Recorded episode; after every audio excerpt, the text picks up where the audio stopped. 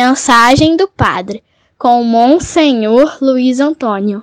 Querido povo de Deus, irmãos e irmãs na fé, com esperança renovada, fraternidade, diálogo, a todos um abençoado dia, com a graça de Deus.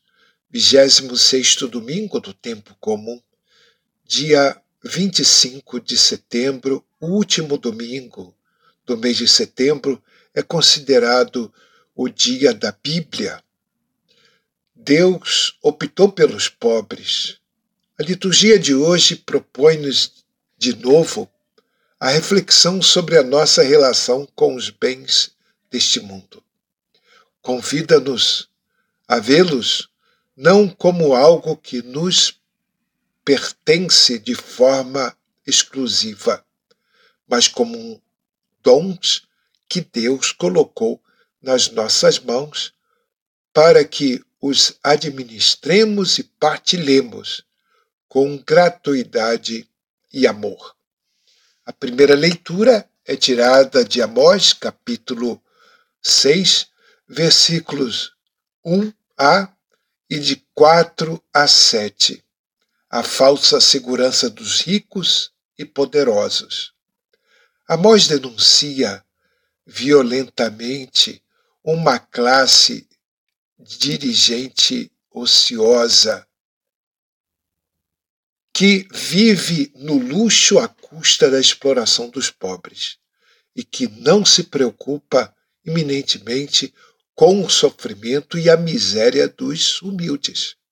O profeta anuncia que Deus não vai compactuar ou pactuar com esta situação, pois este sistema de egoísmo injustiça não tem nada a ver com o projeto que Deus sonhou para os homens e para o mundo. O salmo é o Salmo 145 ou 146, hino de louvor proclamando a fidelidade de Deus que fundamenta a confiança do povo. Bendize minha alma e louvai ao Senhor a primeira, a segunda leitura é tirada da primeira carta de Timóteo, capítulo 6, versículos de 11 a 16. O cristão é, na sociedade, a própria presença de Jesus. Traça o perfil do homem de Deus. Deve ser alguém que ama os irmãos, que é paciente, que é brando, que é justo e que transmite fielmente a proposta de Jesus.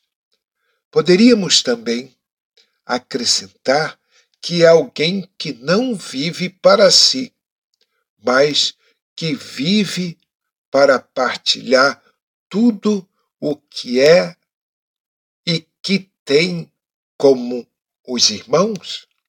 O Evangelho é Lucas capítulo 16, versículos de 19 a 31.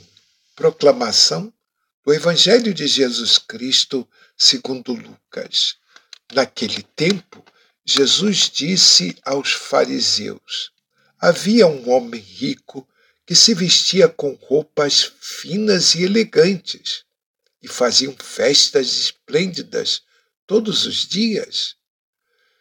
Um pobre chamado Lázaro, cheio de feridas, estava no chão à porta do rico. Ele queria matar a fome com as sobras que caíam da mesa do rico.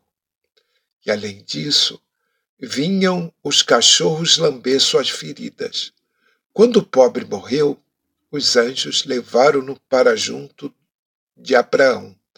Morreu também o rico e foi enterrado.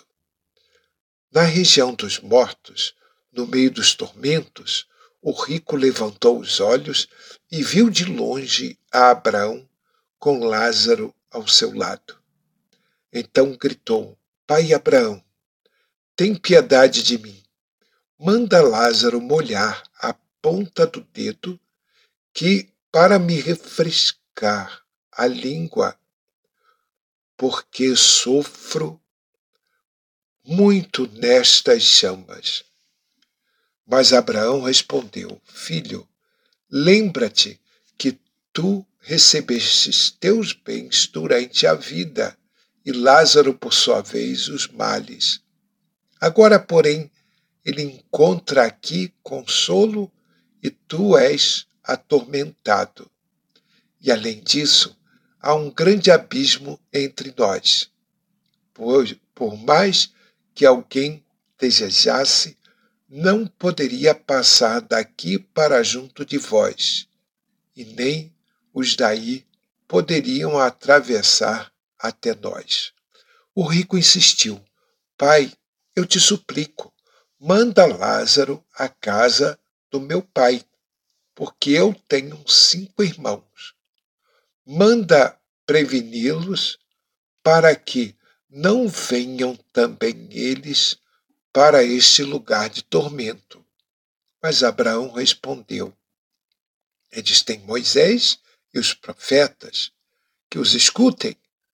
O rico insistiu: Não, pai Abraão, mas se um dos mortos for até eles, certamente vão te se converter. Mas Abraão lhe disse: se não escutam a Moisés nem aos profetas, eles não acreditarão, mesmo que alguém ressuscite dos mortos. Palavra da salvação. Deus optou pelos pobres. O Evangelho apresenta-nos, através da parábola do rico e do pobre Lázaro, uma catequese sobre a posse dos bens. Na perspectiva de Lucas, a riqueza é sempre um pecado, pois supõe a apropriação em benefícios próprios de dons de Deus que se destinam a todos os homens.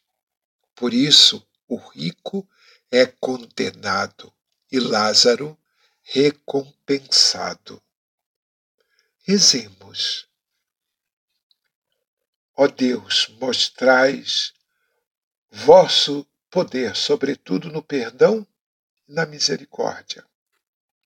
Derramai sempre em nós a vossa graça, para que, caminhando ao encontro das vossas promessas, alcancemos os bens que nos reservais por Cristo nosso Senhor.